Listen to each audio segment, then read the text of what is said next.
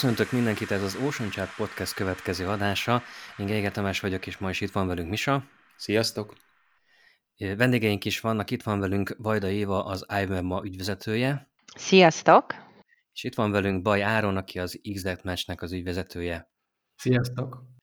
Köszönöm szépen, hogy elfogadtátok a meghívásunkat. Arról szeretnénk ma beszélni, ugye van egy nagyon aktualitás most itt a, az online marketing általában a marketing terén, ugye nagyon sok cégnél már folyamatban van, vagy most kezdődik el a 2021-es évnek a tervezése.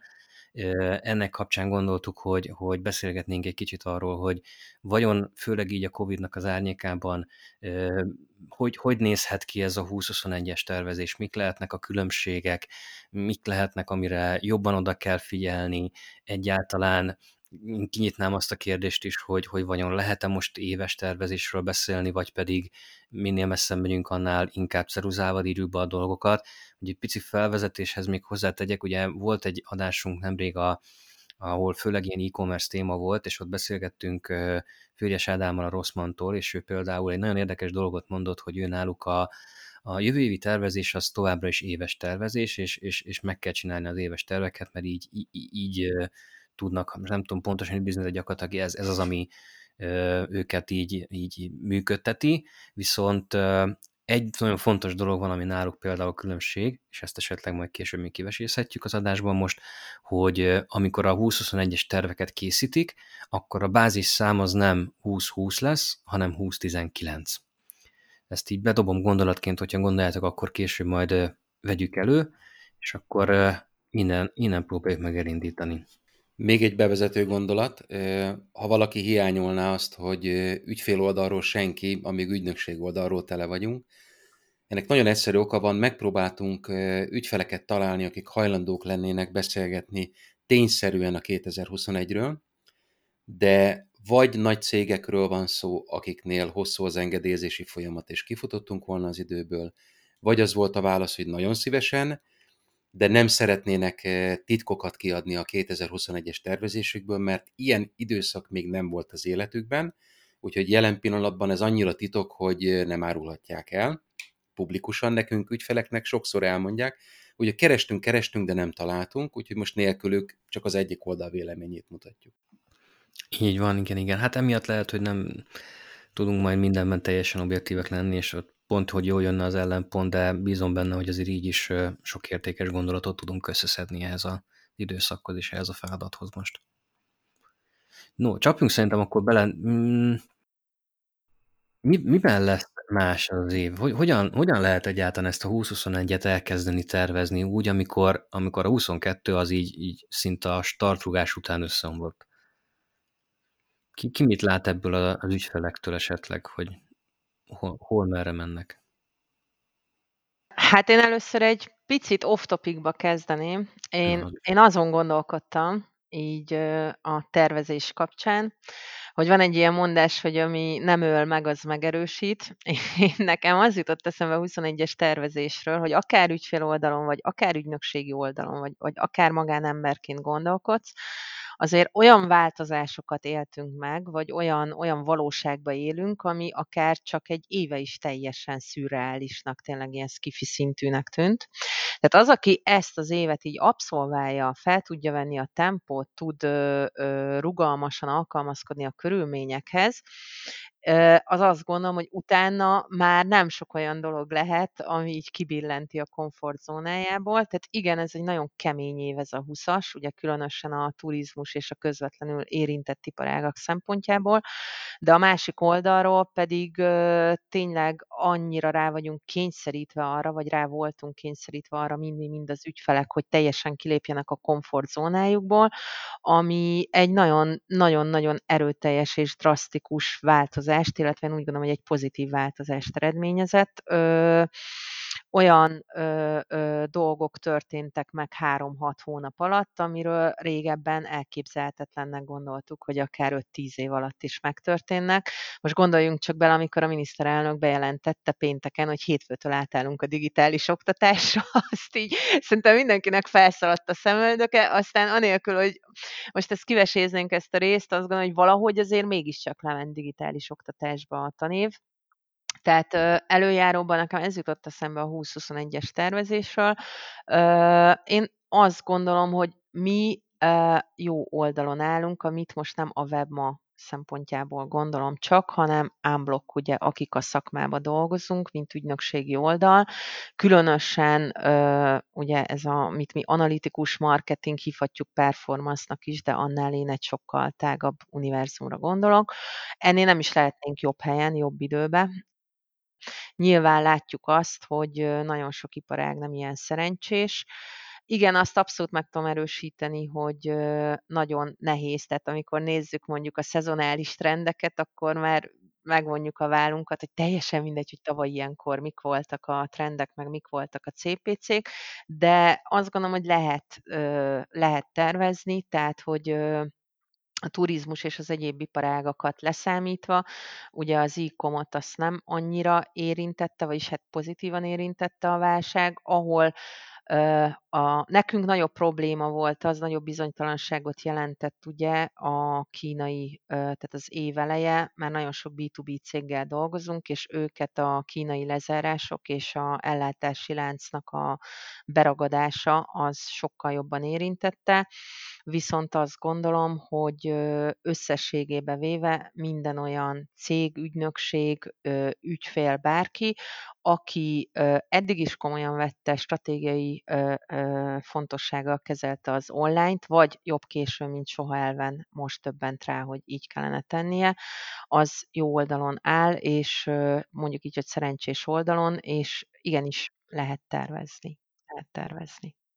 Most igazándiból, ha, ha megfigyelitek, azért picit, ha kitekintünk és messzebbre indulunk, azt szerintem világszinten látszódik, hogy hogy a legtöbb kormány az most tényleg arra törekszik, hogy a, a gazdaságot minél inkább életben tartsa. Tehát ahhoz képest, hogy, hogy tavasszal mennyire behúzták a féket, és, és, és ezt meg is sínlette jó néhány iparág, most a, ebben az úgynevezett második hullámban ebben azért az, érezhető, és szerintem nem csak itthon, hogy, hogy megpróbálnak mindent megtenni annak érdekében, hogy, hogy ne kelljen újra egy ilyen típusú satuféket behúzni.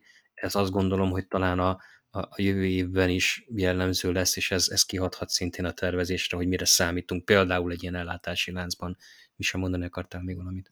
Csak gondolj bele, amikor a, a, a GDP növekedést nézik az EU-ban, akkor mindig ilyen számok rohangálnak, hogy 1 százalék, 2 százalék, 2,1 már jobbak vagyunk, mint az, aki csak más felett tudott és most egy fél év alatt a gazdaság 15%, tehát a, a teljes EU gazdasága időarányosan 15% visszaesésben van. És szerencsésnek mondhatjuk magunkat, állítólag nem vagyok benne biztos, hogy tényleg így van, de a dél-afrikai gazdaság 50%-ot esett vissza. Na most, ha ezt összeadod a két számot, és megnézed, hogy a másfél százalékokból mikor jön ki a 15 százalék, ugye nem összeadjuk, mert inkrementális, akkor is körülbelül 10 évet buktunk 6 hónap alatt. Tehát gazdaságilag óriásira, tehát ilyen letérdelés nem nagyon volt még. Úgyhogy na ne. Érdekes a kérdés, mert szerintem még sok szempontból nem telt el elég idő. Hogy, tehát, hogy ez, ez még, még abban a fázisában vagyunk ennek, amikor, amikor már így kezd körvonalazódni, hogy mi az, ami volt, és mi az, ami valószínűleg nem lesz, tehát hogy nem lesz mondjuk újra teljes kijárási korlátozás, nem lesz WC papír, meg, meg lisztpánik, meg hasonlók, vagy legalábbis ha lesz, akkor nem most, hanem, hanem később. Nekem inkább az az érdekes ebben az egészben, hogy, hogy ez nem egy olyan típusú válság, mint amik, tehát hogy ez tényleg egy olyan olyan helyzet, amivel még nem találkozott a, az emberiség ilyen formátumban ebben a, ebben a, a, a gazdasági, meg társadalmi környezetben. És, és nagyon érdekes az, hogy olyan e, részeken, olyan iparágakban például, ahol előtte is voltak már problémák. Tehát az autóiparban a, a válság, a koronavírus előtt is már azért úgy, úgy látható volt, hogy valami, valami fog történni, viszont míg mondjuk egy autóipari e, problémát azt akár kapcsolódva ugye a környezetnek az állapotához még jobban felerősített és katalizált bizonyos folyamatokat, addig ugyanúgy mondjuk a, a, vannak olyan iparágak, ahol, ahol meg mondjuk a saját iparágunk, de, de én más, más iparágat is ide tudnék szerintem azért pakolni, ami meg vagy nem szenvedte meg annyira, tehát hogy nem, nem bukott akkorát mondjuk, mint, mint mondjuk egy, egy rendezvény, egy konferencia, egy turizmus szektor, de hogy, hogy itt most nem, nem az van, hogy így mindenkit ugyanúgy érint ez az egész. És, és szerintem pontosan emiatt, a, amit mondott az Éva is, hogy egyrészt az adatoknak a, a szerepe, meg a tervezésnek a szerepe is át fog szerintem alakulni, tehát talán ez az, és most nem a, a, a címadó témát akarom megtorpedózni, hogy az éves tervezés helyett lehet, hogy fél éves vagy negyedéves etapokban érdemes majd gondolkozni, vagy, vagy ehhez képest sokkal dinamikusabban érdemes majd ezeket az adatok alapján igazítani. És ilyen értelemben viszont a, a data science, meg az adatelemzés, meg ennek a tervezési része az azoknál a cégeknél, ahol azért már volt erről előtte szó, azt szerintem fel fog értékelődni. Sok cégnél annyira beálltak az éves tervezésre, hogy, hogy azt simán el tudom képzelni, hogy ettől tényleg nem tudnak szabadulni, mert a büdzséket alokálni kell, félretenni terv, stb. Azt viszont mindenképpen alá kell húzni, szerintem, hogy ha marad is valahol az éves tervezés, mert végig kell az egész évet gondolni, az alapvetően nem rossz, viszont ha valamelyik cégnél eddig nem volt, akkor most be kell vezetni ezt a rugalmasságot, hogy, hogy ne legyen egy nagyon merev dolog. Azért szerintem mindannyian találkoztunk már olyan ügyféllel, ahol volt egy éves terv, és akkor az egy éves terv, tehát hogy ahhoz tessék tartani magunkat. Itt viszont nagyon be kell vezetni azt, hogy, hogy menet közben, ha a szumán nem is változtatunk, de ezek az átcsoportosítások, ezek viszonylag fájdalommentesen megtörténhessenek annak érdekében, hogy egy váratlan helyzetben ne akadjanak el a dolgok, és ne kelljen fejet vakarni, hogy hogy lesz ebből mese. Egy gondolat, ugye a KKV-k, az ügyfeleink egy része KKV, ők egészen másképp állnak a büdzséhez. Tehát ők nem azt mondják, hogy ennyi a költés, hello, hanem azt mondják nagyon sokan, és ennek nagyon örülünk, hogy ameddig a megtérülés adott százalékon belefér, addig részünkről nyitottak költés, hiszen önmagát finanszírozó befektetésről beszélünk, és mint ilyennél egyáltalán nem számít, hogy mennyi a büdzsé. Tehát nem, nem budgetelünk előre, hogy az árbevétel 1,6%-a lesz a büdzsé, és íz, és mit tudom én. El tudom képzelni, bár nagyon nehéz lesz, hogy a multik is beleállnak ebbe a típusú gondolkodásba, és egészen másképp fogják az éves büdzséjüket meghatározni, definiálni. Én elővettem egy, egy érdekes statisztikát, és ezt megosztom veletek. Hogyan lehetne éves tervezést csinálni akkor, amikor például az Egyesült Államokban a retail témából a digitális, tehát az online kereskedelem, és mondok számokat, 2009-től évente elvitt 5%-ot, 7-et, 9-et, 11-et, 13-at, 16-ot 2019-ig, majd 2020-ban 27. Na most ez mindent elmond, tehát, hogy így nem lehet tervezni azokon az alapokon, ahogyan eddig terveztek a, a, a cégek. Bocsi, de szerintem most mondtad ki igazából a kulcsot, hogy azokon az alapokon. Tehát azt gondolom, hogy tervezni kell, mert egy csomó ö, ö, alapdolog, amivel eddig is ö, dolgoztunk a tervezés során, tehát hogy ö, ki a célcsoportunk, mi a termékelőnyünk, hova rakjuk magunkat a piacon, stb. Nyilván ezek is most elég dinamikusan változnak, de azért nagyon sok minden marad.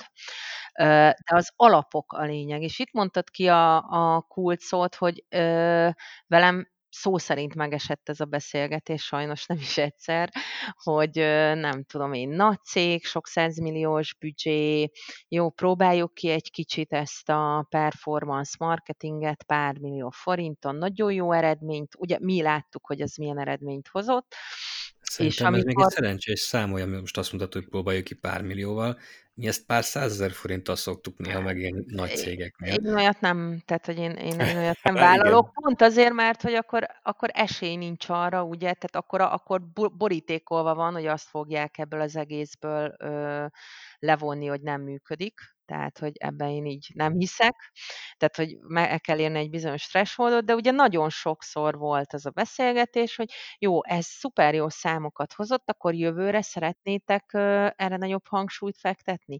Hát figyelj, nem, most idén nagyon jó évünk volt, fogalmam nincs, hogy mi hozta a számokat, de ugyanígy megyünk tovább, minden ugyanez lesz az arány, csak 5%-ot rápakolunk a büdzsére.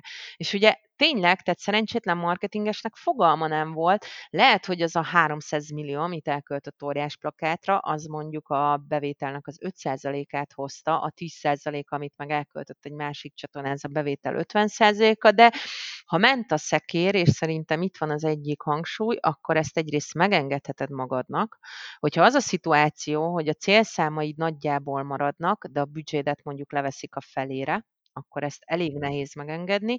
És amit a Misa mondott, hogy a, nem, nem is tudom, melyik szót használtad, de hogy milyen alapon tervezni, tehát aki nem fog tudni kilépni ebből, hogy de már pedig a büdzsé x százalékát az óriás plakátra, meg a tévére költjük, meg stb., az elég nagy bajba lesz, és nem azért, mert bármilyen elvi problémám lenne, például az óriás plaketta vagy a, a tévével, de konkrétan nekem is vannak olyan ügyfeleim, akik gigabüdzséket kötöttek le köztéren, úgy, hogy március 15-én indult a köztéri kampány. Na most ők azért nagyon erősen meg fogják gondolni azt, hogy a következő évben mondjuk erre a, az audóra ők milyen formában, milyen feltételekkel, milyen arányba fektetnek. Nem beszélve arról, hogy ugye a tévé tévébe legyártott giga költségű reklámspottok, egyebek, azok is most ha legyártottad egy ilyen üzenettel, hogy bulizzunk együtt, vagy nem tudom, szabadíts fel magad, és tör ki otthonról, az azért így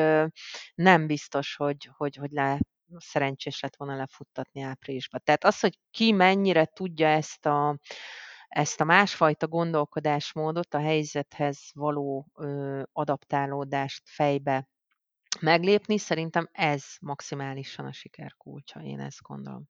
Nagyon régen eh, magyarázom az ügyfeleknek, hogy amikor a média büdzséjüket eh, osztják százalékosan, tehát induljon így a, a média, tehát a tervezés, a reklám, akkor nézzük meg, hogy a, az, a célcsoportja mennyi időt tölt az egyes médiumokon, és ez legyen az, az a alapvezérlő motivum. Na most, amikor elmegyek egy céghez, és azt mondom nekik, hogy a te célcsoportod az idejének az 55%-át tölti online, és 45%-át a további médiumokon, akkor az a felosztása a büdzsének, hogy 15% megy az onlineba, és a maradék megy offlineba. Az miért? És azt mondják, hogy hát igen, mert, mert ez eddig működött. Igen.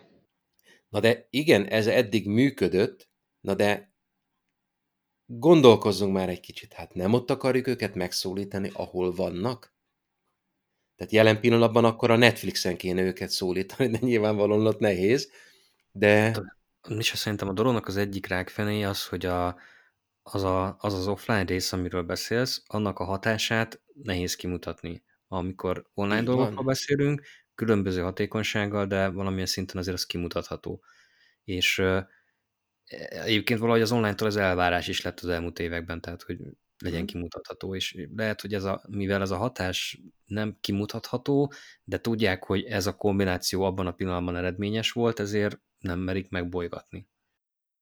Hát ez szerintem ez a, a van ez a klasszikus, ugye az eddig is így csináltuk, és, és ebbe, tehát hogy azért most lehet, hogy, hogy nagyon általánosító leszek, ezért elnézést kérek, de hogy azért alapvetően a, a, az emberek többsége szerintem úgy működik, hogy nyilván most a vírushelyzet előtt volt egy típusú életünk, éltünk egy tempóban, e, csináltuk a dolgainkat, nem tudom e, kinek mi volt a hobbija, utazás, bringázás, futás, versenyekre járás, e, éttermezés, mit tudom én micsoda, és akkor most ez így, így felborult ez az egész.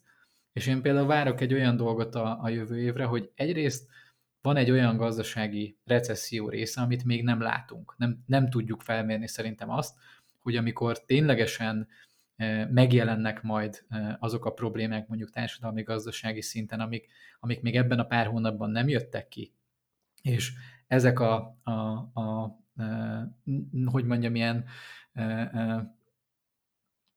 gondolatok még így nem, nem születtek meg úgy a, a, a fejekben, hogy akkor most így, így mit fogok csinálni, hogyha ez lesz, hogyha az lesz, hogyha az lesz, azok előbb-utóbb be fognak kopogtatni, tehát, hogy most ott van mondjuk, hogy drágul a, nem tudom, az élelmiszer, viszont, viszont közben meg van azért egy olyan része is ennek, hogy lesz jövőre szerintem egy recesszió, egy gazdasági visszaesés, Viszont lesz egy olyan réteg, aki ettől függetlenül, amikor majd véget ér idézőjelben a vírus, akkor be akarja pótolni azt, amit kimaradt.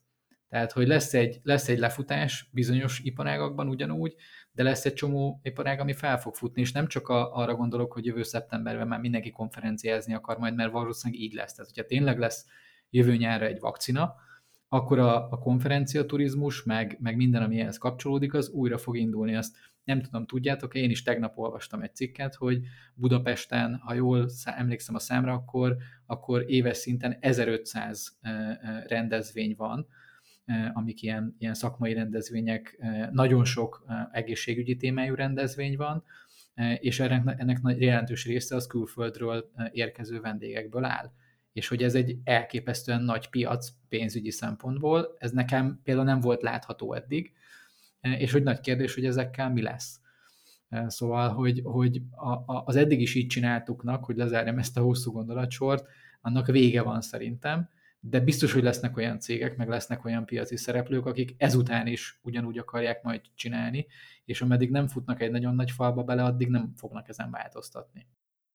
Tegnap, tegnap beszélgettünk erről, és ö, egy kollégánk mondta, ö, ugye a PPC meetupon, hogy bizony-bizony lesznek cégek, akik úgy döntenek, hogy, hogy óvatosan lépnek, kivárnak, mert nem tudják, hogy a piac hová fog alakulni. És aztán nekem ott volt egy kirohanásom, amiért utólag is elnézést kérek, de, de így, így kirobbant belőlem, hogy de most komolyan, tehát tényleg ennyire nem e, érzik a helyzetet e, a cégek, és ennyire nem látják maguk előtt az irányokat.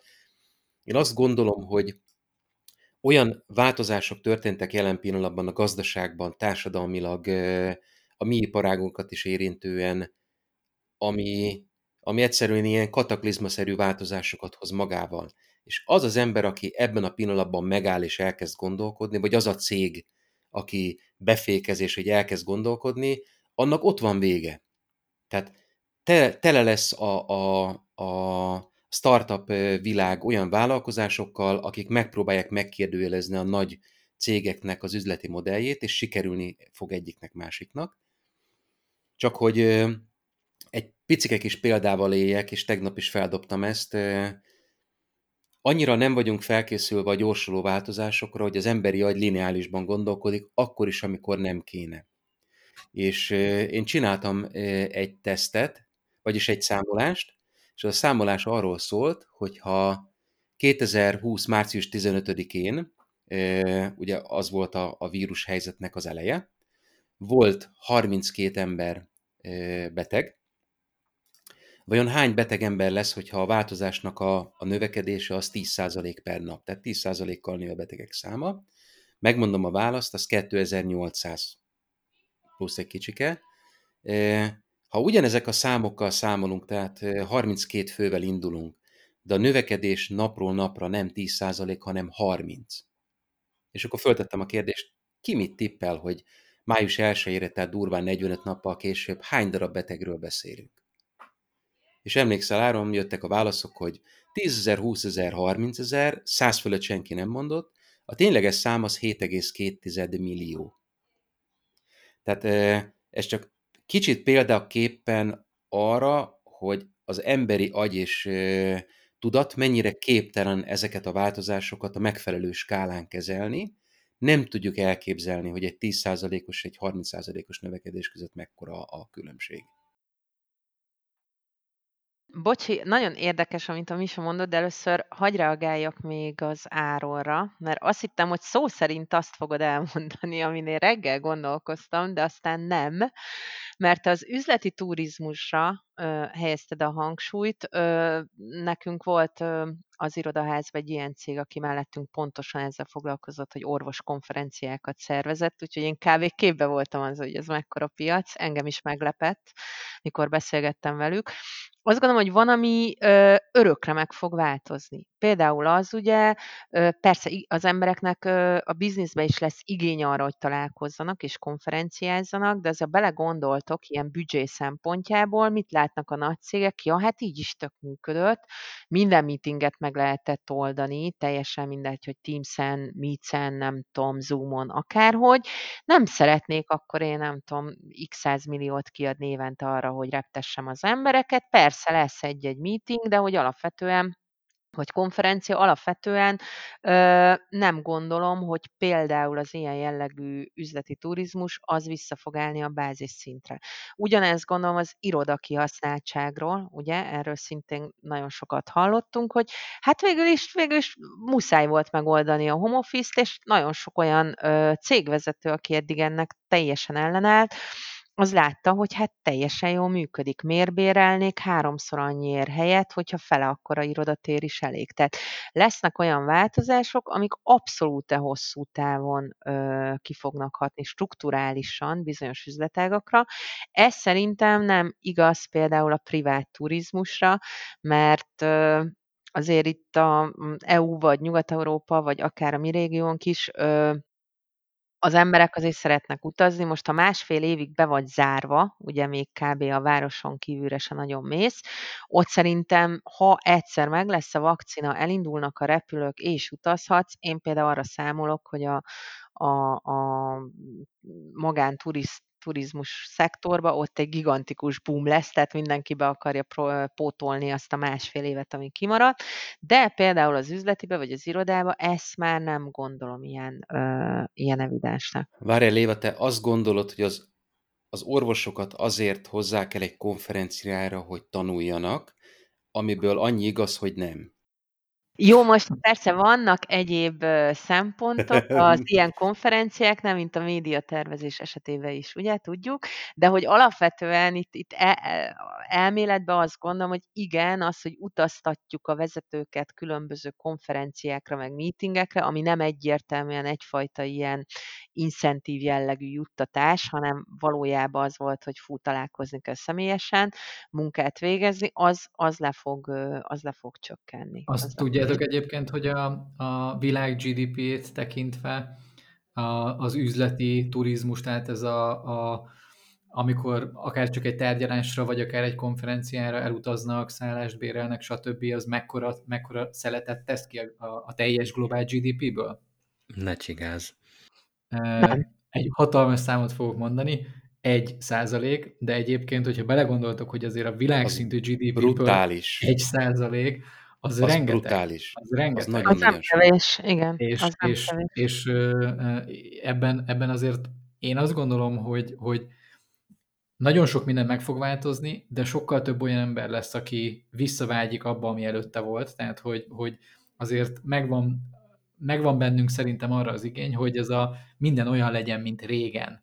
És hogy, hogy nem azt mondom, hogy, hogy minden olyan lesz, mint régen, mert nem lesz minden olyan, mint régen, ez egészen biztos, de hogy attól is függ, hogy meddig tart ez az egész helyzet, attól is függ, hogy, hogy mekkora változások tudnak úgymond végbe menni. Hát én például nem gondolom azt, hogy az irodák el fognak tűnni, azt már jobban el tudom képzelni, hogy mondjuk az, hogy, hogy azoknál a cégeknél, ahol eddig óckodtak, és nincs home office, és, és bekorlátozták, és nem tudom, heti egy nap, meg ilyen hülyeségeket találtak ki, azoknál a cégeknél is ezt a, ezt a rugalmasságot ezt jobban fogják engedni. De ugyanúgy lesznek olyan cégek, ahol meg nem nem fog mindenkinek sikerülni. Tehát, hogy, hogy mi erről beszélgettünk home office-ról. A home office az nem egyenlő azzal, hogy otthon dolgozom. És vannak cégek, ahol, ahol a, a vállalati struktúra, vagy a téma, amit csinálnak, alkalmatlaná teszi őket arra, vagy az emberek nem azért jelentkeztek oda, mert ő szeret egy fancy irodába bemenni, vagy egy olyan társasági lény, akinek fontos, hogy legyen nyüzsgés körülötte. Tehát, hogy nagyon sok dologban nem lehet ráerőszakolni az emberekre a home office-t. Csak egy gondolat. Egyrészt, egyrészt, tehát, hogy nálunk egyébként, mikor visszatértünk az irodába, így fokozatosan, kb. egy hónapra, aztán azóta így rotálva vagyunk benn, körülbelül felesbe, akkor a, a, az első dolog, amit elmondtak a kollégáim, az, hogy na egy dolog biztos, ők soha nem szeretnének full time-ba, home office-ba dolgozni, mert hogy nagyon hiányzott a csapat. Tehát, hogy persze van előnye is, és hogy jó dolog az, hogy nem kell minden nap bejönnöd, vagy hetente, nem tudom, három-négy napot, stb. De hogy, de hogy nekik borzasztóan, ö, borzasztóan hiányzott a csapat. Egyébként meg Áron persze, tehát én sem azt gondolom, hogy megszűnnek az irodák, csak amit én is látok, és hallok akár itt a saját környezetemben, hogy például itt nálunk az irodaháza most rugalmas bérlet, meg rugalmas konstrukciókat vezettek be bizonyos cégeknél, mert hogy azt mondták a, a, a nagy csapatok, hogy akkor ők mostantól nem szeretnének annyi szítet bérelni akkor a helyet, ahány, ahányan vannak, hanem elég a fele, mert úgy sincs benne soha, csak a cégnek az egyharmada. Az, hogy meg kinek mennyire van kedve, abba tökéletesen egyetértek, hogy, hogy lelkiekben mindenki visszavágyna erre a hogy minden legyen úgy, ahogy volt, illetve nagyon sok ember, de ha te egy CFO vagy, és azt látod, hogy ezzel megspóroltál a cégnek azzal, hogy nem vettél ezer repjegyet, meg 5000 éjszakát a hotelbe, hogy ez mekkora megtakarítást jelentett, az, azt akkor el fogsz gondolkodni azon, hogy oké, okay, akkor jövőre szükség van erre, függetlenül attól, hogy az emberek nagyon boldogan utazgatnának ugye a kis bőröngyükkel. Egy picikét kanyarodjunk vissza a, a saját témánkhoz. A 2021-es éves tervezés. De még mielőtt a számokhoz jutunk, csak egy kérdés. Áron Éva, hozzátok intézem.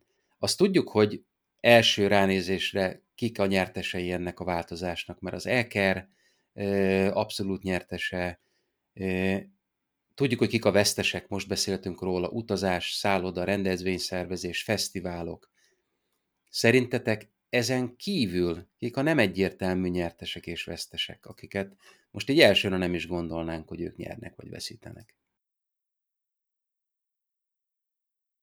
Szerintem a, a nyertesek egyik oldalon, amiben én biztos vagyok, és nem tűnik feltétlenül egyértelműnek, bár persze kimondom, akkor majd az lesz, hogy hát mindenki gondolt erre, de szerintem például magánegészségügy, és itt most nem feltétlenül csak a, azokra a cégekre gondolok, akik ugye majd legyártják a vakcinát, hanem, hanem általánosságban az egészségügy az elmúlt években is szerintem a magánegészségügy sokat fejlődött, de most maga, mint egészség, mint téma fog szerintem felértékelődni, és innentől kezdve ez nem csak és kizárólag mondjuk a, nem tudom, ilyen, ilyen általános vizsgálatokra, hanem kifoghatni a táplálkozásra, a tápkiegészítők piacára, tehát egy csomó mhm. olyan e, e, dolog szerintem így picit rávilágított az embereknek arra, hogy a, az egészség fontos, ami, ami például erre a, a területre biztos, hogy hatással lesz. Szerintem. vesztesek? Nem, nem, nem csak a magánegészségügyre, hadd csatlakozzak rá, hanem egyébként például a patikák. Most nem feltétlenül csak az online patikára gondolok, mint, mint e-care, tehát mint az étrend kiegészítő szektor, hanem úgy általában a, az offline és online jelenlétel is rendelkező patika-patika hálózatok is szerintem magasan a, a, a nyertesei ennek az időszaknak. Hát halom számra vették az emberek a vitaminokat, mint hogyha nem lenne holnap, és gyakorlatilag most is az látszódik, hogy hivatalosan még az influenza szezon az még nem indult be, de már maga, maga a második hullámnak a híre, az lőtte föl az eladásokat ugyanúgy, ha nem is arra a szintre, mint tavasszal, de van egy fontos ív, ami ezzel párhuzamosan beindult. És ki lehet vesztes? Aki nem ilyen egyértelmű, mert Szerintem amúgy a, most így nyilván, ami, ami nem látszik feltétlenül, de hogy, hogy a utazás, rendezvényszervezés, fesztivál témánál a, azt mondjuk, hogy persze ezek ilyen nagyon általános vagy generikus dolgok, de itt emögött nagyon komoly kiszolgáló személyzet van. Tehát úgy, ha egy picit ilyen, azt mondom, hogy a, a szolgáltató szektornak is az a szeglete, amit mi a mindennapokban nem látunk. Tehát nincs, nincs az arcunk előtt mondjuk egy hangtechnikus, vagy ilyen típusú emberek, és, és nekem is van olyan ismerősöm, aki mondjuk rendezvényszervezéssel foglalkozott, de, de nem olyan volumenben képzeljétek el, hogy nem, nem fesztiválokat szervezett, de mondjuk ezeknek a kiszolgálásával foglalkozott. Vagy mondjuk, mit tudom én, hoddog, ilyen hoddog kocsikat vitt mondjuk a fesztiválokra, ami egyébként egy óriási biznisz volt egy időben, és hát nekik is most gyakorlatilag földbe állt az egész történet ilyen szempontból. Sőt, csak ez a legutolsó mondatothoz bekapcsolódva, engem nagyon megdöbbentett, mikor azt olvastam, és erről biztos ti is hallottatok, hogy mekkora túltermelés van a húsiparban, meg egy csomó élelmiszer ö, ö, előállító iparban, mert hogy egyszerűen hiába, mi azt láttuk ugye, hogy az emberek tonna számra tolják haza nem csak a WC papírt, hanem a megrakott ö, ö, bevásárlókosarakat is, de ez töredékben nem tudta ö, kiegyenlíteni azt, hogy lehet az összes étterem és vendéglátóipar. Tehát például ott, ott ők is nagyon bajba vannak, meg az egész horeka szektor, ugye, ami a beszállító, de alapvetően én azt gondolom, hogy ezt nem feltétlenül, tehát ezt szerintem nehéz iparákhoz kötni, mert ha utazásról beszélünk általában, oké, okay, de ha megnézitek az olyan, most nem tudom, minek hívjuk, kulcsos, hívjuk kulcsos ház jellegű, vagy ilyen elvonulós helyeket, vagy a, a, a magánszállás helyeket, ugye, ahol privát tered van, és oda el tudtál vonulni a, nem tudom, ingatlan piacot, hogy egyszerűen nincsen, nekem sok ingatlanos ügyfelem van, és ezek a mindenféle kertes házak, villák, ugye az, hogy az emberek rajzana, nem szeretnék még egyszer azt átélni, hogy a belvárosba be vannak zárva három hónapra, mondjuk három gyerekkel. Tehát én, én a belvárosban lakom, a, a két e, fölöttem is lakik egy három gyerekes család, és pár lakással arrébb is. A, mind a két család, az gyakorlatilag március 20-án összepakolt, és így augusztus 25-ig egyszer láttuk őket. Tehát, hogy ők így a gyerekekkel elmentek vidékre, kivettek valamit, mert egyszerűen... Na, Igen, ez is lehet. Tehát, hogy van egyfajta új norma, és ide beletartozik az ugye, hogy nagyon sokan vettek ö, szobabiciklit, nagyon sokan vettek rendes ö, bármilyen sporteszközt, tehát egy új norma ö, ö, képződik, ez az egyik, a másik pedig az, hogy tényleg aki, aki nem tudom, nem akarom magam ismételni, de aki tudott adaptálódni. Tehát ugyanazon az iparágon belül szerintem látunk nyerteseket és látunk veszteseket, aki időbe lépett, és, és, és mondjuk át tudta rakni a marketingét az online-ra, vagy ki tudott olyan mm, okos ö, szolgáltatásokat találni, amire igénye volt a, a az embereknek az nyertes lett, aki meg lebénult, egyébként, ahogy a Misa mondja, vagy beleragadt ez a, ebbe a régi normába, az adott esetben hiába volt egy jó iparágba. Ilyen ügyfelem is van, hogy offline, shop, offline üzletek is voltak, és online ö, üzlete is voltak, de későn, későn lépett. És hiába, hiába megy nagyon jól az online, egyszerűen nem tudja, tehát a, a, a, akkora hangsúly volt az offline-on, hogy nem tudja egy az egybe átvenni a szerepét. Mondok egy olyan példát, ami eszembe jutott, ami ö, igazából egyszerre vesztes és nyertes, a láncolatnak kérdés, hogy melyik részét nézzük, és viszonylag általános. Amennyire én láttam, és lehet, hogy triviális, csak nem mondtuk ki, hogy tulajdonképpen mindenki, akinek lett volna az elmúlt években lehetősége kialakítani egy online jelenlétet, de nem tette meg, mert még elég volt neki az, ami van. Tehát ilyen akár csak kisebb cégekre is lehet gondolni, olyan KKV-kra, akik a, a maguk kis területén ők el voltak egy szórólappal, el voltak egy, nem tudom én, egy Facebook oldallal, és úgy különösebben nem tettek arra energiát, hogy egyébként ezt az egészet online megvalósítsák. Vagy akár egy, tehát láttam, láttunk több ilyen helyet, én mit tudom én, pékséget, ahol, ahol észlelték, hogy hú, baj van, mert, mert a, a pékséget üzemelnie kell, csak nem fog bőnni a, a vendég, és, és láttam, hogy, hogy mindenféle minimál verzióba próbálják azt megoldani, hogy nem gond, kivisszük, kiszállítjuk, rendeld meg online, csak eddig nem voltak rá fölkészülve, annak ellenére, hogy a lehetőség egyébként adott lett volna. És ennek a láncolatnak a másik eleme, aki nyertes, akiket hirtelen megkerestek tömegével, hogy ezeket a fejlesztéseket elvégezzék tehát webfejlesztő cégek, design és az egyéb kapcsolódó szolgáltatók, akik ennek a dolognak a nyertesei lettek azon az oldalon szerintem most így ebben az évben. Szerintetek az ügynökség-ügyfélviszony az milyen változáson fog keresztül menni a következő időszakon belül? Mondok egy példát. Mi, mi, mi előnyként kommunikáljuk az ügyfeleink felé, hogy vírusálló a szervezeti struktúra, mert hogy mi eddig is home office-ból dolgoztunk, számunkra ez komolyabb döccenőt nem fog okozni. De biztos, hogy van még egy-két választ tudok én is, csak kíváncsi vagyok a véleményetekre. Nekem az volt az érdekes, hogy az volt egy picit ilyen, főleg az elején, ilyen március-április környékén a, a megdöbbentő, hogy, hogy voltak egyszerűen olyan ügyfelek, akik, vagy inkább azt mondom, potenciális ügyfelek, akiknek így mondtam, hogy hát figyelj, videokonferencia, telefon, bármilyen ilyen eszközön keresztül én tényleg a, a Zoom-ot azt vállaltan nagyon nem szeretem, és ezt elég sok platformon kommunikáltam is, és amikor tudom, akkor kerülöm, de egyébként minden más platformon elérhető vagyok, és, és ott vagyok. És, és én, nekem volt olyan, aki ragaszkodott. Tehát azt mondta, hogy ha nem találkozunk személyesen, ha nem megyek el hozzájuk, akkor nem dolgozik velünk. És akkor mondtam, hogy hát akkor, akkor bocsi, de akkor, akkor mi ezt, ezt, ezt passzoljuk, ezt a lehetőséget. Nagyon-nagyon sok olyan cég van szerintem ma Magyarországon, és, és főleg cégvezető, aki, aki abban a világban nőtt fel, és ezt nem, ezt nem hibaként rovon fel nekik, csak egy olyan világban nőtt fel, ahol az volt az elf, hogy te akkor dolgozol, amikor ott vagy. Tehát amikor e, e, látlak téged, és láttam, hogy valamit csinálsz, akkor te dolgozol, ha így nem látlak, akkor te nem csinálsz semmit.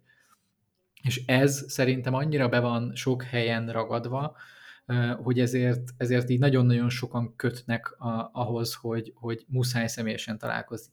Hozzáteszem, hogy mondjuk szerintem az, hogy, hogy legyen egy elsőkörös találkozó, az nem biztos, hogy minden esetben baj, mert lehet, hogy, hogy, hogy az segít elindítani a folyamatokat, de hogy utána például az, hogy nem kell minden egyes alkalom miatt személyesen találkozni, elég negyed évente, vagy fél évente, vagy akár évente egyszer például találkozni, mert minden más eszköz az van a kommunikációra, az szerintem egy, egy tök fontos előrelépés lehet azoknál, akik viszont ezt megértették. Amit te mondasz, az szerintem inkább jellemző a, a home office és az alkalmazott viszonyra, mint ok.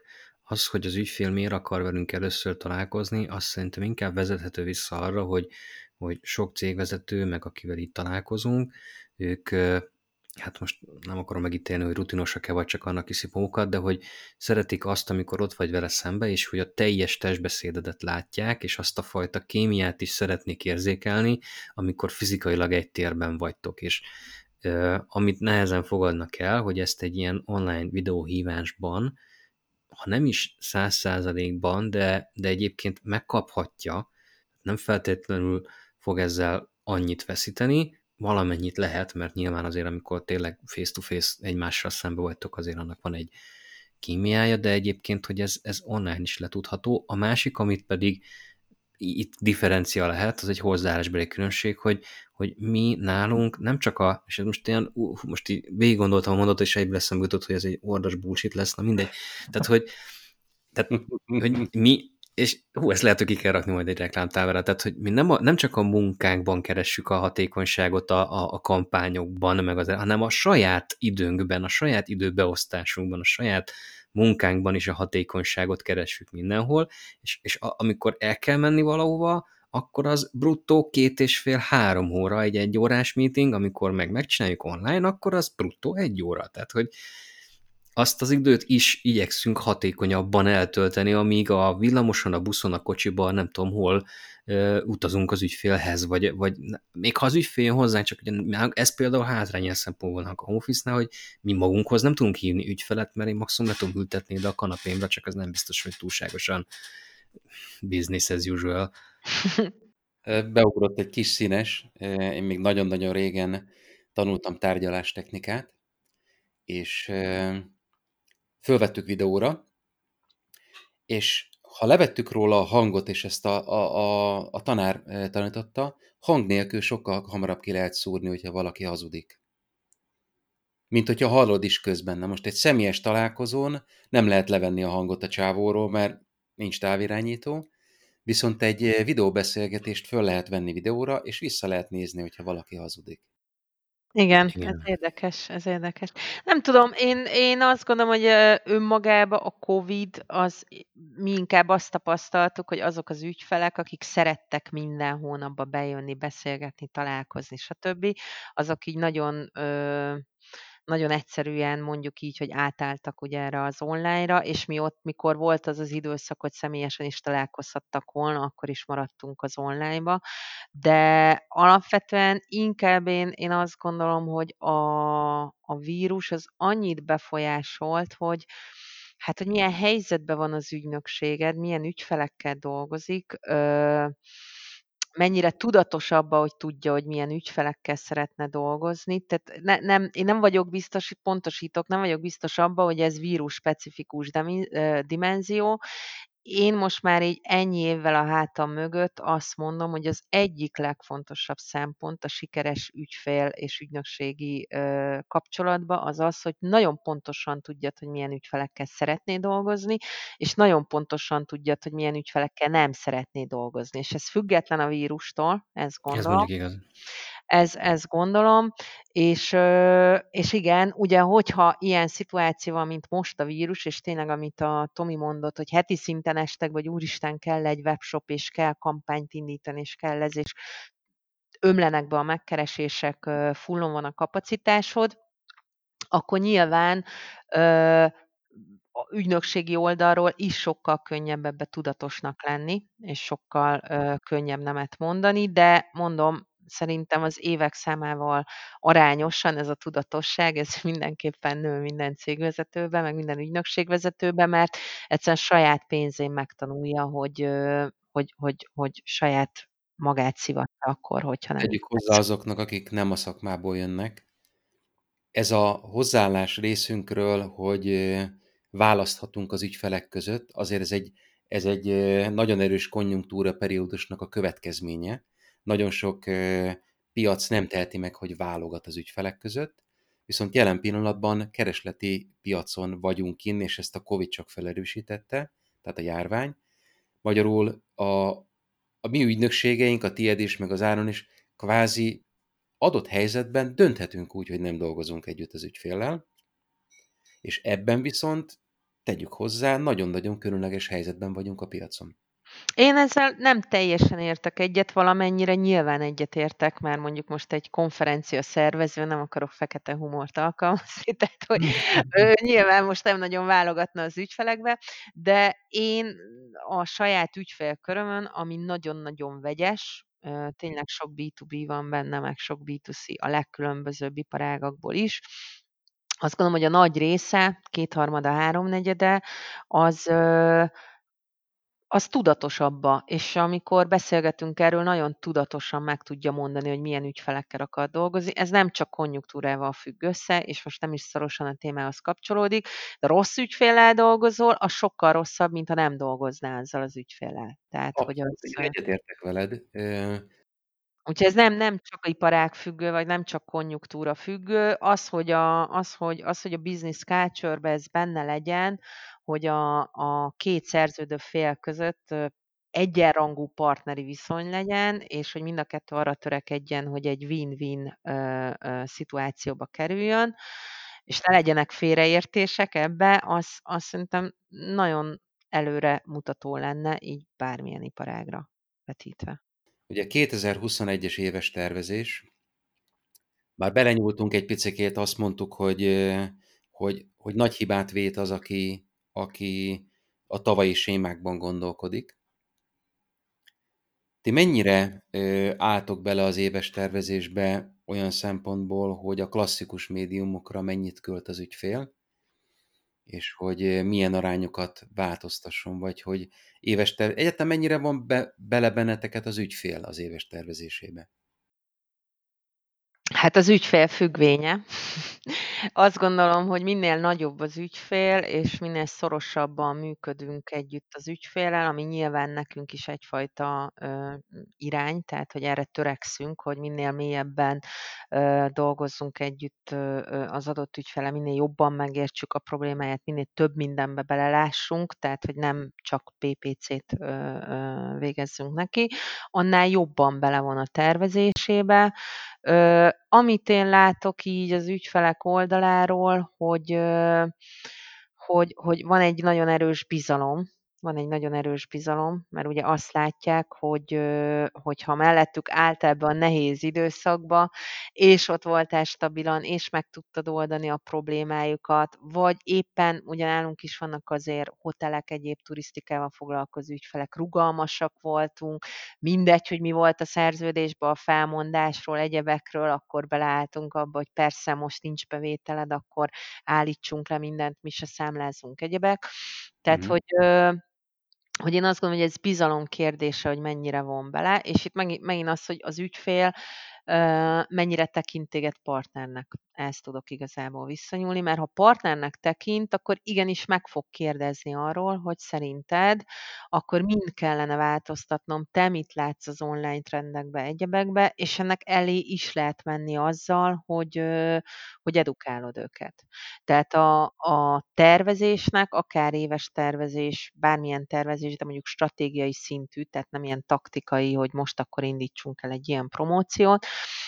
annak ugye az alapja az, hogy, hogy, hogy ők is értsék, hogy miről beszélnek, és én azt látom, hogy nagyon sokszor az az akadálya annak, hogy okosan tervezzenek, például, amit így említettetek, hogy megtérülés alapon, mint a KKV-k, döbbenet, de a nagy cégeknél ennek az a, nem csak az a, az oka, hogy jó, a tévét nem tudják úgy mérni meg a hagyományos ö, ö, csatornákat, hanem az, hogy egyszerűen soha senki nem beszélt nekik arról, hogy mi az, hogy megtérülés alapon alapú KPI tervezés a marketingben, hogy kellene ezt hozzáállni, mi az attribúció, meg egyáltalán. És ez nekem egyébként egy döbbenet. Én azt gondolom, hogy a, a és most a, határozottan a nagyobb büdzsés cégekről beszélek, tehát nem a KKV-król, hanem a komolyabb pár milliós vagy akár milliárdos büdzsével rendelkező cégekről. A, a mondjuk így, hogy a mi témánkba, tehát ez az analitikus mérhető, meg egyéb marketingbe való edukáltságuk, az nagyon sokszor döbbentesen elmarad egy erősebb KKV-nak a szintjétől annak ellenére, hogy ezek az emberek hiperértelmesek, diplomájuk van, iskolázottak, nagyon jól végzik a saját munkájukat, de egyszerűen a töredékét nem tudják annak, amit egy KKV vezető tud. És akkor itt felmerül az a kérdés, hogy ez kinek a felelőssége. És amikor én erről beszélgettem velük, és van olyan is, aki igazából, ö, igazából azt mondta, hogy ő, ő most nagyon hülyének érzi magát, hogy, hogy így együtt dolgozunk egy ideje, mert hogy most jött rá, hogy mennyi büdzsét elégetett feleslegesen, de hogy értsem meg, hogy egyszerűen egy buborékba volt, és amikor ő bármikor próbált erről a témáról beszélgetni a, mindegy, a belső marketingesével, a médiaügynökséggel, akárkivel, akkor, akkor mindig azt a választ kapta, hogy hát ez így működik, ez, ez, ez így működik, és ezt, ezt, ezt nem, a, nem a kattintás fetisizálásról kell beszélni, hanem arról, hogy a, hogy a megfelelő brand safety-vel jelenjen meg a hirdetéset, stb. stb. Most nem szeretnék belemenni ezekbe a részletekbe. És most egyszerűen így kinyílt a szemük. Tehát az van, hogy oké, okay, most nem tudunk elégetni végtelen számú büdzsét, viszont a számokat hozni kell. Sok esetben akár kisebbek, akár nagyobbak a, hát nem is szó szerint a túlélésük múlik rajta, de sok embernek akár az is, vagy, vagy bőrén, a saját bőrén érzi ennek az eredményességét, most már ez így nem elég. És azt gondolom, hogy a legnagyobb gátja annak, hogy most mindegy, hogy hogy hívjuk, hogy analitikus vagy okos marketing, performance, adatalapú, akármilyen szót használhatunk rá, az az, hogy egyszerűen az in charge, tehát a büdzsékről ö, döntő C-level vezetők, azok nagyon sokszor el vannak zárva az ilyen jellegű információk elől. Persze beülhetnének egy, nem tudom én, online Google képzésre, vagy bármilyen akadémiára, de azt gondolom, hogy ez nem reális elvárás. És itt viszont van a szakmának felelőssége, akár a mi szakmánknak, akár más, mondjuk így, hogy rokon szakmának vagy szervezeteknek. Én mondok egy sztorit, hogyha nem bánjátok.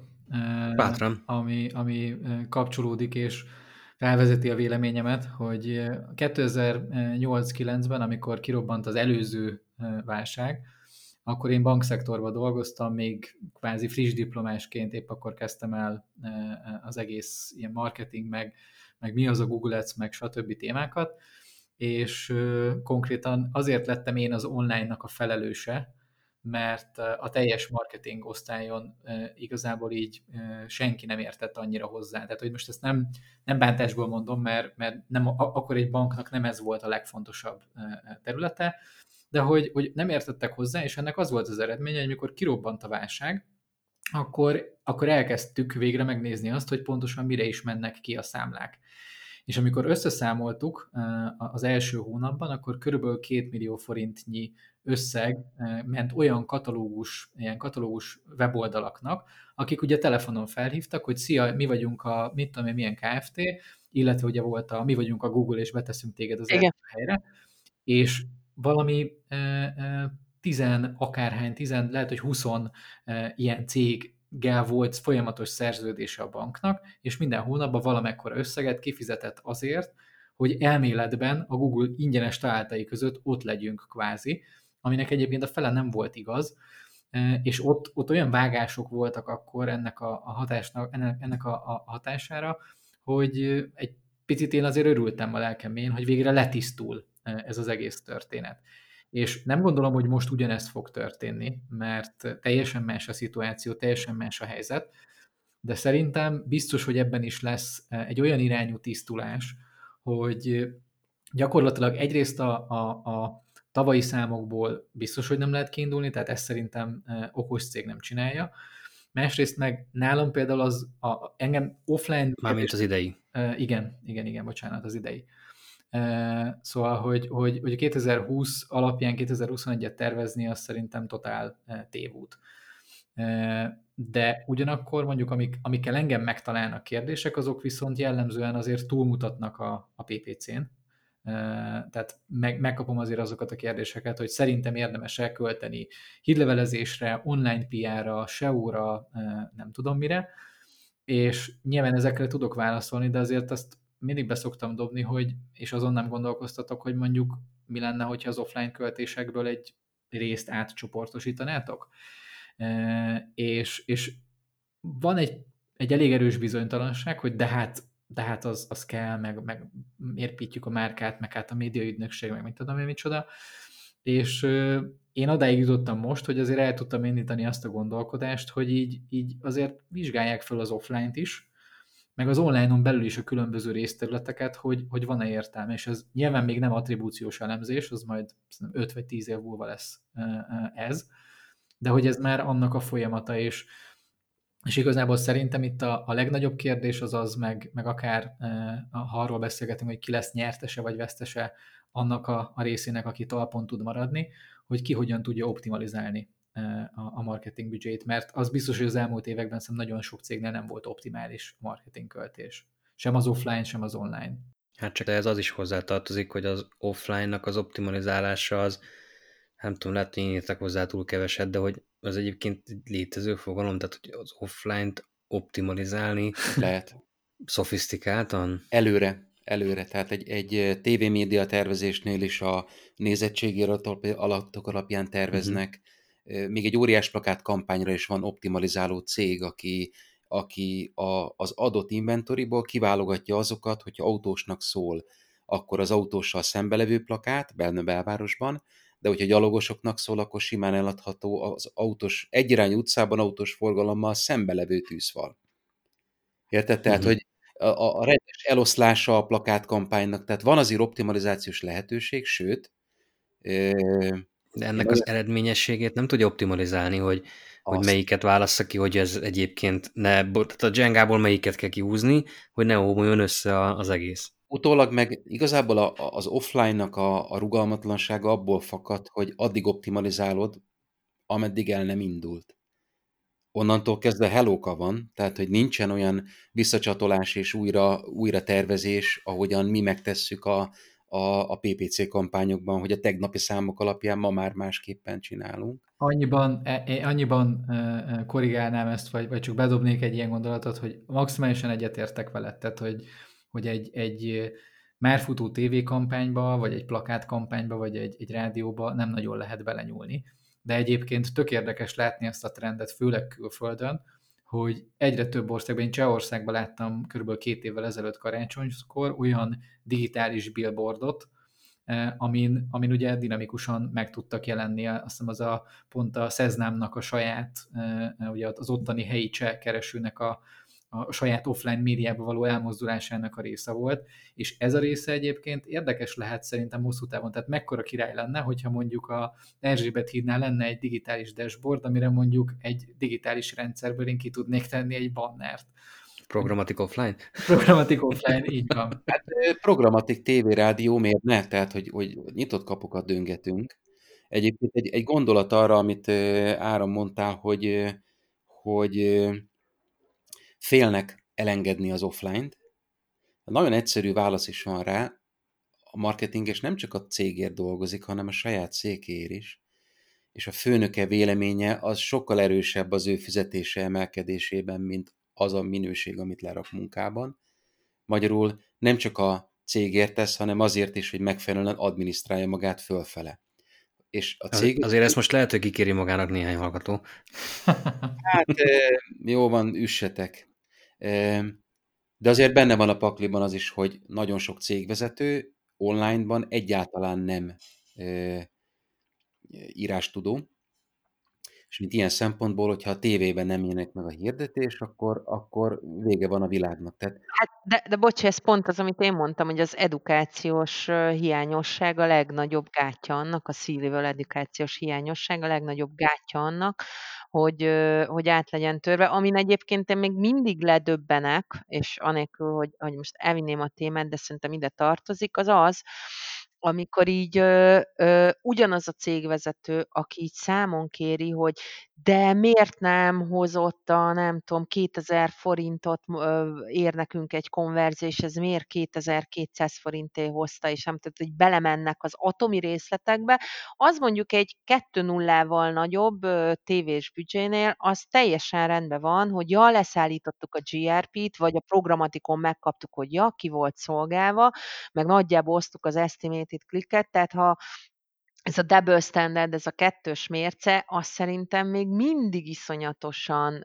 jellemző, és ez e, erre viszont, erre viszont azt gondolom, hogy igenis a szakmának van hatása olyan szempontból, hogy kitől kapja az információt az adott ügyfél, és milyen ö, percepciói vannak az adott csatornával kapcsolatban. És hogy, hogy ennél sokkal kényelmetlenebb helyekre is evezzek.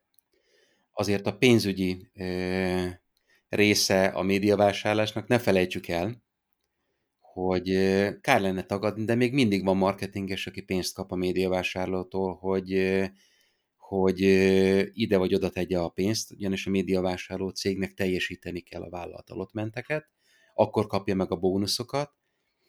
Nyílt a szakmában, hogy a médiavásárlás főként a médiavásárló érdekei, és második szempontként az ügyfél érdekei mentén történik.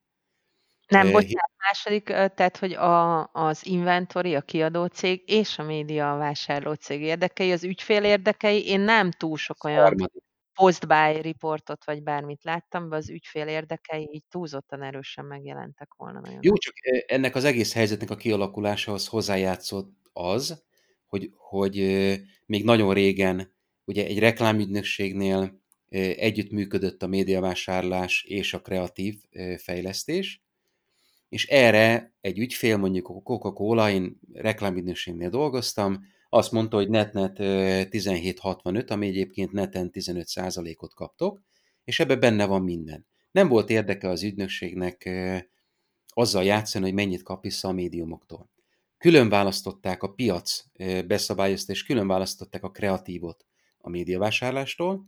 A kreatív egy vastagon veszteséges termékké vált, a médiavásárlás pedig egy vastagon nyereséges termékké vált, azért, mert igazából nem azon a másfél százalékon kereste meg a média ügynökség, amit a vásárlás után kapott, hanem azután a 40 százalék után, vagy változó tétel, amit backfee-ként visszakapott a médiumoktól.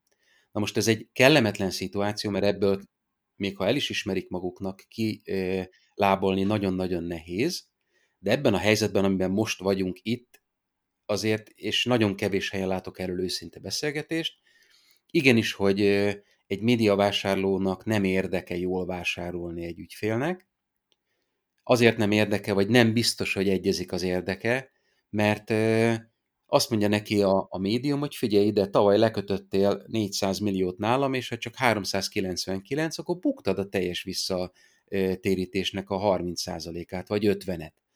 És lehetségesen 100 millió forintokról beszélünk. Na, ná, hogy keresztül fogja nyomni az ügyfélnél, hogy ez legyen. Ezzel szemben ti meg mi egy olyan üzleti modellen mozgunk, ahol megkérdőjelezhetetlen kvázi, hogy mi kinek az oldalán hozunk döntéseket, ugyanis sem a Google, sem a Facebook, sem a se senki nem ad vissza semmiféle ügynökségi jutalékot a, a, a digitális ügynökségeknek. Magyarul mi kvázi nem kérdőjel, hogy a Google és az ügyfél érdekei közül az ügyfél érdekeit képviseljék, tőle kapjuk a pénzt. Szerintem a, a probléma gyökere az egyértelműen a transzparencia. Tehát az, hogy, hogy egy, egy tévé, egy, egy, egy, egy általános médiavásárlás az, vagy egy programatik, az lehet, hogy ezért majd kapok, de bocsánat, de leszarom. A programatik nem transzparens a, a médiavásárlás nagyon sokszor nem transzparens, nem látja az ügyfél azt, hogy hol milyen számok vannak, tehát hogy ő kap egy végszámot és ennyi, és ezt Igen. tudom, mert tehát, hogy bárki ezzel ellentéteset állít, láttam ezeket a rendszereket, tudom, hogy hogy működik, úgyhogy nem, nem kell semmilyen bullshit, Viszont a, a Facebooknál, meg a Google-nél ott van egy, egy olyan transzparencia, hogy ott normális esetben nyilván a fiók látja, vagy az ügyfél látja a fiókot, a fiókban ott vannak a számok, látja, hogy mennyibe került egy kattintás, én nem tudok rászámolni plusz 15%-ot, szarul el tudom költeni a pénzét, de az, az nem az nem ez a tematika, tehát ott akkor... Annyira akkor nem... nem fogok tudni szarul elkölteni a pénzét szerintem, mint hogyha így... Mint ha elégettem a tévében? Így standard programatikba vagy tévébe beletolott, tehát annyira Igen. nehéz elkölteni azért, azért ezt így mondjuk ki, hogy mi elég régóta toljuk együtt ezt az iparágat, tehát 10 plusz éve. 15. 15, inkább 15, ugye nálunk is inkább 15. Ö, mi, mi, mi, miről beszélünk 15 éve? Tehát, hogy arról, hogy transzparencia, hogy adatalapon tervezünk, hogy az ügyfél férjen hozzá a fiókhoz, hogy férjen hozzá az összes adathoz, hogy, hogy etikus, én nekem ugye ez a veszőparipám lett az elmúlt egy-két évben, hogy etikus tervezés, és hogy az, az azt jelenti, hogy az ügyfél érdekeit beleveszed a képletbe. Én értem, hogy pénzt akar keresni mindenki, ezt elmondtam pár hete egy másik fórumon is. Én értem, hogy kell magyar tehát hogy kell magyar nyelvű értelmes tartalom, stb., de miért nem lehet úgy beszedni a pénzt valamilyen transzparens módon, ami nem arról szól, hogy sunyítunk, és, és gyakorlatilag az ügyfél zsebéből vesszük ki, a, aki, aki enni ad. Tehát, hogy nem tudom, nem tudom, hogy ez miért miért nem megvalósítható. Ugye mi, mint szakma, ebbe eléggé belátunk, ott van a PPC kerekasztal, ott van a PPC Pro, ha bárki bármelyiket megnézi, sajnos pont ezek a fórumok azok, amik nagyon ritkán jutnak el ahhoz a szintű szílivel döntéshozókhoz, akik az igazán nagy büdzsékről döntenek és égetik el, de azt tudom mondani, hogy szerintem szakmailag, szakmailag, hogyha, hogyha átvilágítanánk tudnánk bármelyikünk, akár akik most itt beszélgetünk, akár még az a X cég, akit, akit meg tudnánk nevezni, de nem fogunk, ugye így régi motoros a szakmába, én, én nekem meggyőződésem, hogy a, a, a nagy büdzsékbe, amik most uh, médiaügynökségek által vannak kezelve, alsangon 50%-os uh, pénzégetést lehetne detektálni és, és optimalizálni, és akkor még nagyon, hogy is mondjam, optimista voltam a helyzettel kapcsolatban. És ez így nem jó. És igazából a, ugye pont a Misával, meg így a régi emberekkel szoktunk erről beszélgetni, hogy tíz, tíz éve is ezt mondtuk, hogy majd jövőre változik, majd, majd jövőre változik, és gyakorlatilag, mint valami nyugdíjasok, tényleg már néha így érzem magam, hogy évek óta erről beszélgetünk, hogy majd most már változni fog. Ami változás volt, az ugye az egyik a, az ugye az egyik a 2008-as válság.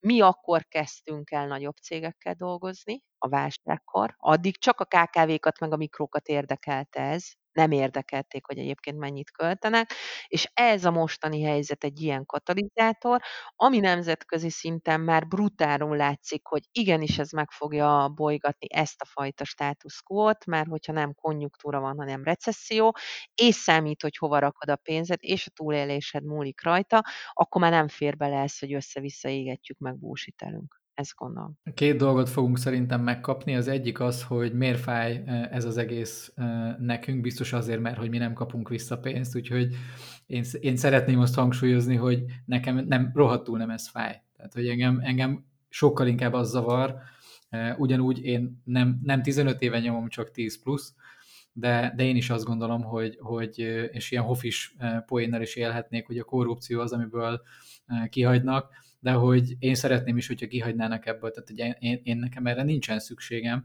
Ugyanakkor viszont az meg egy tök jogos, Igen. hogy mit, mit uh, uh, sírunk igazából, hiszen most, most egy olyan időszakot fogunk élni, meg eddig is azért az utóbbi időben olyan időszakot éltünk, hogy sok ügyfelünk volt, folyamatosan uh, lehetett azért bővülni. Az volt a, a növekedésnek a, a gátja sokszor, hogy, hogy nem találtunk megfelelő szakembert, miközben ügyfél meg nagyon sok van a piacon, és most már azért azt gondolom, hogy el is lehet adni azokat a szolgáltatásokat olyan áron, amilyen áron szeretnénk. De ezzel együtt én is vissza, visszacsavarok azért ahhoz a gondolathoz, hogy, hogy mind a médiaügynökségi oldalon lévő transzparencia hiánya, meg a programatikban tapasztalható transzparencia hiánya, illetve ugyanakkor azért a, a mi saját piacunkon lévő felhigulás is szerintem egy ugyanolyan e, komoly probléma, és, és itt visszajön az az etika, amit, amit mondasz, hogy, hogy általánosságban ez egy marketing etikai probléma inkább szerintem, nem, e, és nem, nem gondolom azt, hogy most csak a PPC ebből kiemelkedik, és akkor mi szuperetikusak vagyunk, mindenki más nem, nem, nem, nem. mert ez abszolút nem igaz, de hogy nagyon sok területe van a marketingnek, ami ugyanettől szenved. És, és most akár offline, online, tök mindegy, hogy melyik irányba indulunk.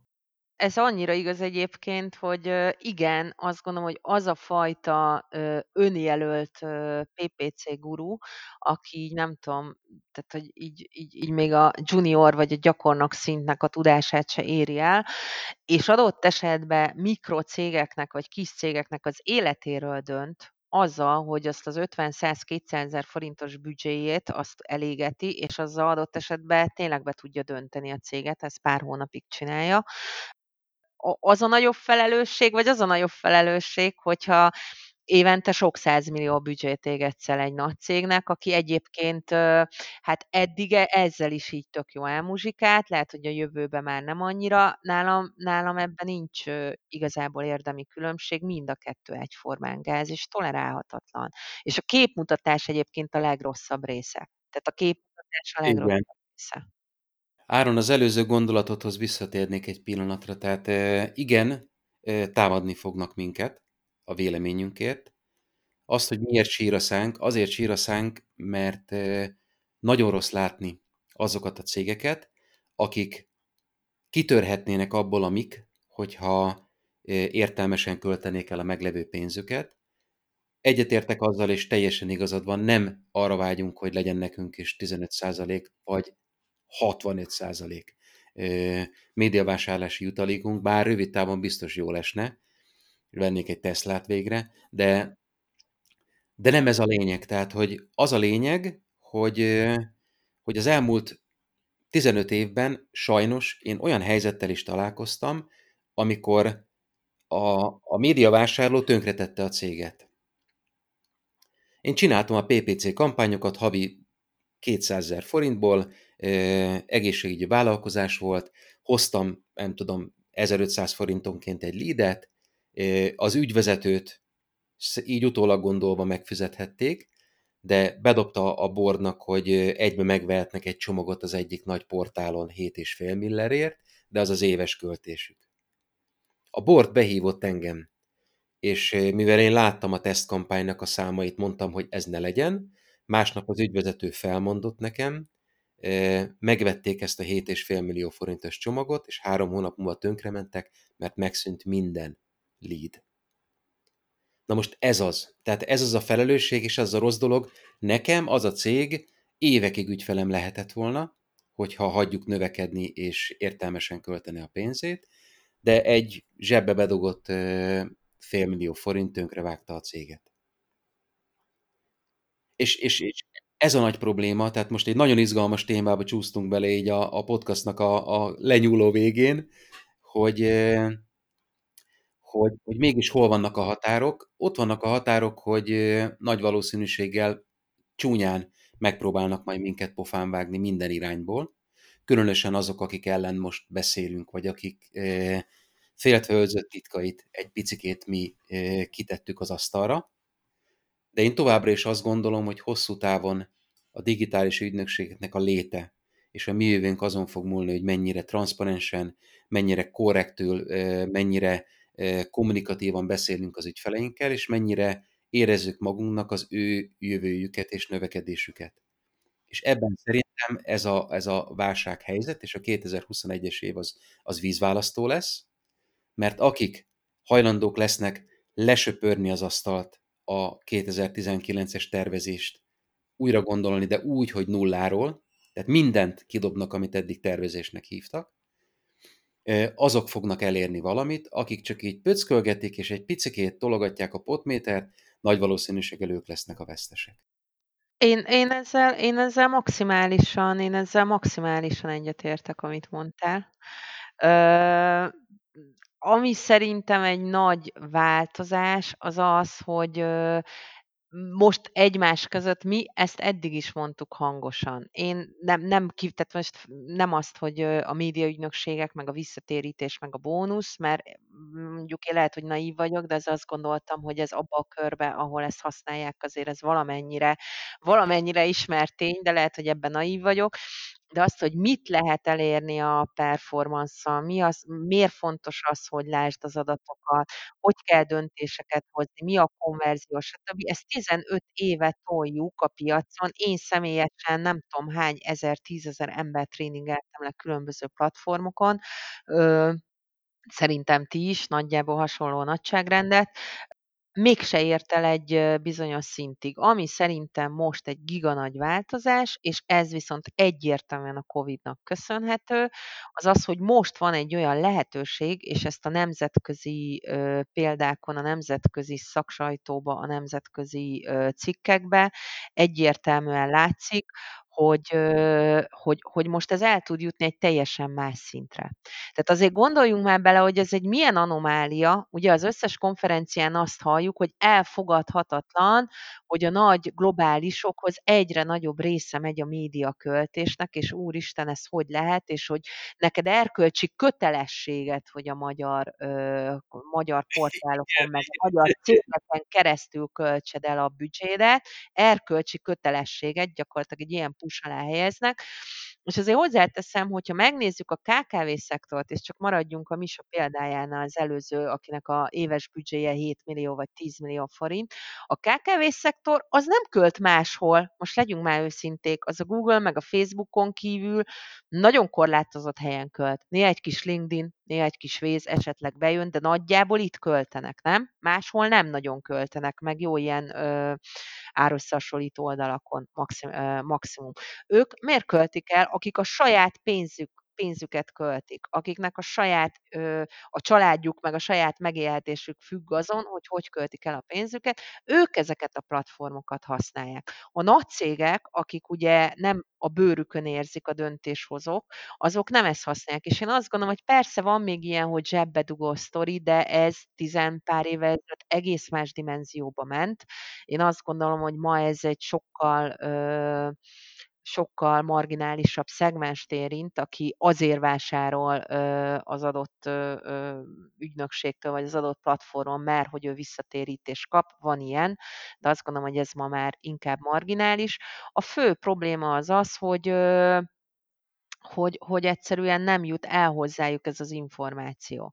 Nem jut el az információ, hogyha te 4000 forintot fizetsz ki egy tök mindegy index banner kattintásé, az, az a nem biztos, hogy jól jártál, különösen akkor, hogyha esetleg megnéznéd az Analytics-et, és azt látod, hogy az a x millió forint, amit ott elköltöttél, azokból jövő látogatóknak a 80%-a az kettő másodperc alatt lepattant az oldaladról. És az egy, és, és az ugye nekem sokáig ez volt a, a, a fejemben, hogy de ez a marketinges döntéshozónak a felelőssége, könyörgöm, hát menjél már utána, ez a te munkád, nézzél utána, stb. De megértettem, hogy nem, az ő munkájának az csak egy mikrorésze, hogy ő ezzel foglalkozik, neki 560 ezer egyéb feladata van, nem az ő dolga. Mikor én ezt megkérdeztem, vagy beszélgettem ilyen emberekkel, mindig azt mondták, hogy figyelj Éva, a legjobb ügynökségekkel dolgozunk, a, azért dolgozunk, vagy hát abban a hitbe vagyunk, ugye, hogy a legjobb ügynökségekkel dolgozunk, azért fizetünk ennyit ezeknek az ügynökségeknek, mert azt mondják, hogy ők a legjobbak, megbízunk bennük ki, kinek kellene tudni, kinek kellene tanácsot adni. Én azt gondolom, hogy az ügynökségemnek kellene ezeket elmondani nekem. És ott, nekem ott lóg ki legjobban a lóláb egyébként az egészből, hogy ezeknek a döntéshozóknak a nagy része nem is tudja azokat a dolgokat, amivel, amit ugye a, ezzel kezdtem az egész beszélgetést, amit egy átlag KKV ügyfél csípőből vág. És az szerintem az itt, az itt nagyon-nagyon beszédes, hogy nem érdeke, ha valakinek az nem érdeke, hogy az ügyfél alapszinten is megértse azt, hogy mire költött pénzt. Ez neki nem érdeke, nálunk meg, és azt gondolom, hogy a misáiknál is, és szerintem nálatok is áron, az, hogy az ügyfél hajlandó legyen legalább beszélgetni a riportról nem nézi meg, vagy értelmezni, vagy gondolkodni erről, tehát az, hogy mennyire hajlandó bevonódni és közösen gondolkodni, ha azt mondja, hogy engem nem érdekel, és engem ne fárasztatok a konverziós számokkal, mert én érzésből megyek, na az biztos nem a mi ügyfelünk, de szerintem a tiétek se. Tehát mi azt szeretnénk, hogy megértse mélységébe, és azt gondolom, hogy aki korrekt, az annak, annak, annak, annak ez az érdeke. Megértse az ügyfél, hogy mit miért csinálunk, akár jól megy, akár nem megy jól, de a transzparencia. És akkor gyakorlatilag mind a kettőtökhöz visszakanyarodtam, úgyhogy én itt kb. be is fejezném. Én még egy gondolatot bedobnék, az merült fel, vagy azt, azt szőném még be ide a, a vége fele, hogy szerintem azért ez egy nagyon fontos különbség, és most nem, nem a mi erkölcsi bárminket szeretném így, így felemelni, de hogy, hogy nyilván egy nagy ügynökség, ami nagy cégekkel dolgozik együtt, nagy márkákkal dolgozik együtt, az nyilván nem tudja feltétlenül azt a, annak a, a felelősségnek a súlyát, meg, meg az erkölcsi felelősséget a bőrén érezni, hogy mondjuk van akinek, aki beesik hozzánk, és most már talán ti sem dolgoztok ilyen típusú ügyfelekkel, de azért mindannyian dolgoztunk olyan ügyfelekkel, ahol mondjuk egy családi vállalkozás volt, vagy egy induló vállalkozás volt, ami tényleg egy pár embert tartott el mondjuk az elején, és ott tényleg az, az, az akár rajtunk múlhatott, hogyha azt rosszul csináljuk, mert hogyha mondjuk maga a termék vagy a szolgáltatás jó, de a marketinget rosszul csináljuk, akkor simán lehet, hogy bedől az a vállalkozás, és azok az emberek elveszítik a munkájukat. És hogy értelemszerűen, amikor egy Coca-Cola-nak kezelsz kampányokat, akkor ez nem, nem feltétlenül jelenik meg, mert azért teljesen más a dimenzió, és nem akarom ezzel felmenteni semmelyik marketing területet, de hogy szerintem ez az etikusságnak, meg a felelősségnek ez is a része kéne, hogy legyen, hogy a marketingesek legyen az egy kezdő, pályakezdő egyéves fiatal, aki most jön rá, hogy a Facebook hirdetésekből lehet pénzt csinálni, vagy legyen olyan, aki 15-20 éve tolja mondjuk a marketing területet, és most mondjuk át, átnyergel inkább a digitális irányba, hogy igenis, főleg, főleg a kisközép, a hazai KKV szektort nézve, az baromi nagy felelősség, hogyha az ember ezt nem csinálja jól, és nem csinálja a, a legjobb tudásának megfelelően. És ez nem biztos, hogy tökéletes lesz, de még mindig sokszor sokkal jobb lehet, mint mondjuk egy, egy, egy olyan kvázi ilyen, ilyen nem, nem túl tervezett médiakampány, aminek aztán az eredménye az nem ismérhető, megkérdőjelezhető, és adott esetben tényleg pénzégetés vagy pénzkidobás. Bocsáss meg, egyetlen egy mondatot hagy reagáljak erre, és tényleg abban vagyom. Ez, ezt ugye szó szerint a Misa, és én is elmondtam, hogy igen, szerintem aki régi performance ügynökség, az mind ilyen cégeken szocializálódott. Vagy hát a nagyon nagy része, aki, hogy családi mikrovállalkozás, és igen, ma egy forintot beteszek, holnap egy forintot ki szeretnék venni körülbelül, és ilyen nagyon durva pust, tehát éje, éje tízkor hív, hogy de ma miért jött csak kettő konverzió, na, tehát hogy, hogy volt ennek a szakmának egy ilyen mélysége vagy bugyra. De amit mondani, amit reagálni szerettem volna, az inkább az, hogy igen, lehet, hogy a Coca-Cola valószínűleg nem fog bedőlni, és ilyen szempontból ez lehet, hogy nem egy jó példa. de vannak azok a, a nagyon-nagyon nagy globális nagy cégek, ahol azért mondjuk, ha az elmúlt 10-15 évben dollár 10 milliókat vagy 100 milliókat égettek el ilyen szinten, nem hatékony marketing költésekre, az ugyanazt a hatást el tudja érni, mint a KKV-ba, csak nyilván nagyobb, tehát lassabban dől össze a dominó, de ha ott összedől, akkor ott nem öt ember kerül utcára, hanem ott tízezrek kerülnek adott esetben utcára, a leépítés van és azt, azt nem utassuk már el, hogy akármilyen nagy is egy cég, akkor is az, hogy hatékonyan költse el a marketingre szánt forintjait, az alapvetően befolyásolja az életképességét, meg a sikerességét a globális piacon is. Tehát ott is ugyanakkor a felelősség, csak nem egy személybe vagy felelős, mint kampánymenedzser, de összességében ott lehet, hogy, hogy tényleg ezrek, tízezrek életéről, meg munkájáról van szó egy idő után. Hú, egy nagyon-nagyon izgalmas beszélgetés lett ebből. Én, én tudtam, hogy az lesz, de hogy ennyire, azt nem. De valahol le kell, le kell csavarni a végét, mert olyan hosszú lesz, hogy a hallgatók nem fogják eh, kibírni. De remélem, hogy igen. Tehát majd nézzük, hogy mindenki a, a végén. Az, majd mondok egy kulcot, azzal lehet kinyitni a, a elmondott, elmondott helyen levő ékszeres dobozt. Na, de egy picikét megpróbálom összefoglalni, és segítsetek, hogyha valami kimaradt. Másfél óra alatt, majd vagy közel másfél óra alatt azt azért összefoglaltuk, hogy nagyjából hat hónap alatt történt szinte tíz évnyi változás mindenféle szempontból, technológiai elfogadás, vállalkozások, a piacok, gazdasági változások, tehát igazából egy ilyen kataklizmaszerű földcseszamlást hozott nekünk a, a vírus, de egyelőre mi, mint ügynökségek pozitívan e, gondolkodunk a jövőről. Ha a 2021-es év tervezéséről beszéltünk, azt megállapítottuk, hogy tervezni kell, mert tervezés nélkül nem lehet sehova se eljutni, viszont e, nagy valószínűséggel készülni kell a folyamatos újratervezésre, nagyon nagy rugalmassággal.